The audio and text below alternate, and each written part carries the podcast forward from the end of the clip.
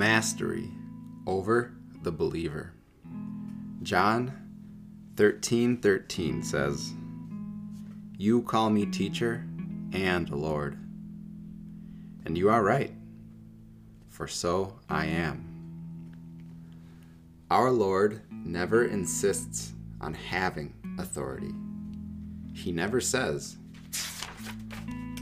Thou shalt. He leaves us perfectly free so that we can spit in his face as men did. So free that we can put him to death as men did. And he will never say a word.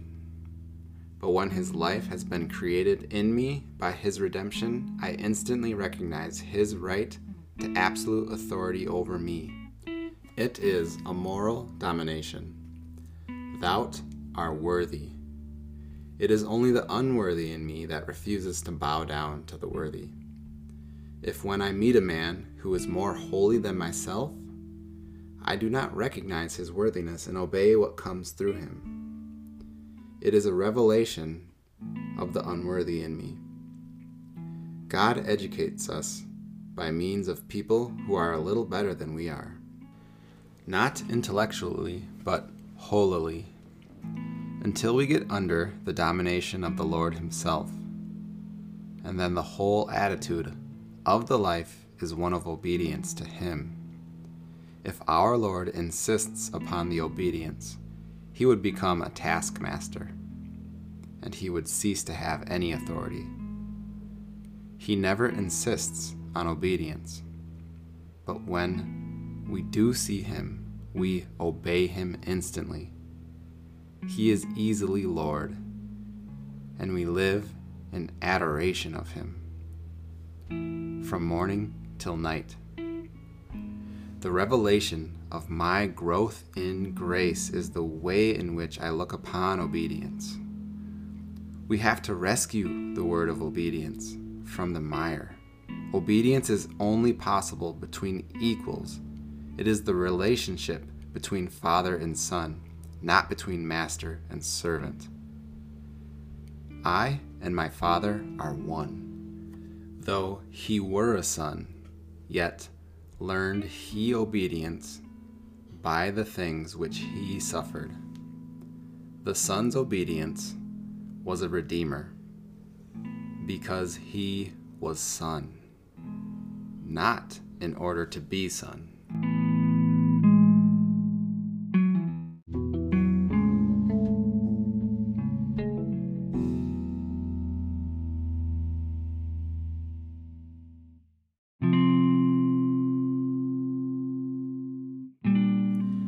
Today's devotional made me think of my free will. My mind is free to do the wrong thing. When I did not let God into my past life, He allowed me to follow my own will. And when I did that, I always felt alone, completely abandoned. No one was ever enough. Now I know only God can do anything only God can. And I can I can insert any sort of solution, problem, any sort of fix because God can do anything. And I've realized this. We have the choice to make every day God's way or the wrong way. Wrong way leads towards destruction and death.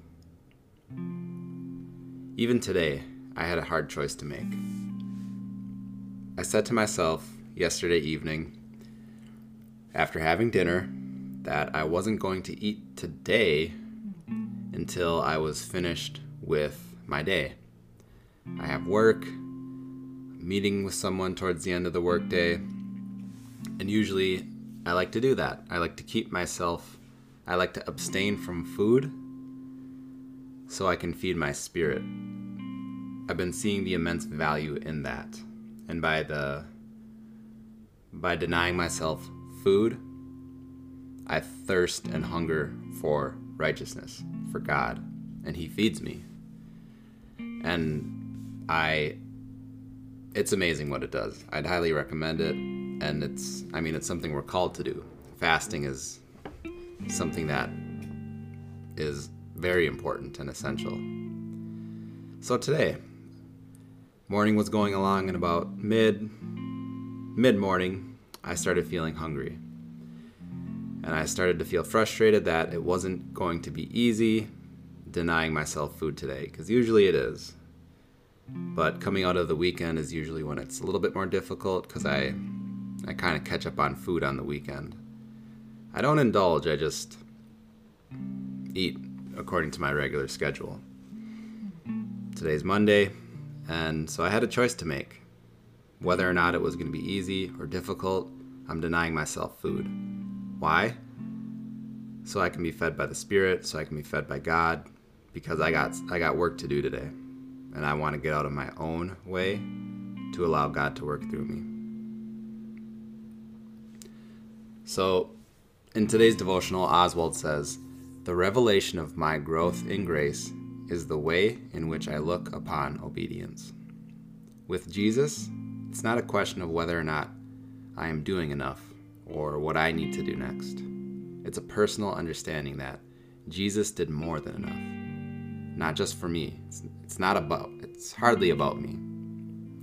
Jesus did more than enough for absolutely everybody, every human. So today, I give hunger to Jesus and I look for what he gives me in return. Today, I hunger and thirst for righteousness in place of ignorance, in place of myself. So today, I want to ask you, I want to challenge you. What can you, something you want, something you expect to get you through the day, or something you just always find yourself turning to for help that isn't God? How can you give that up? What can you give up today? How can you challenge yourself to be obedient? And through that obedience, I guarantee you your your your faith will grow. Because you won't be putting you won't be putting trust in other things and yourself. You'll take that trust out of its misplaced thing, idol, and you'll give it to God. And your faith in God will grow as a result. God bless you.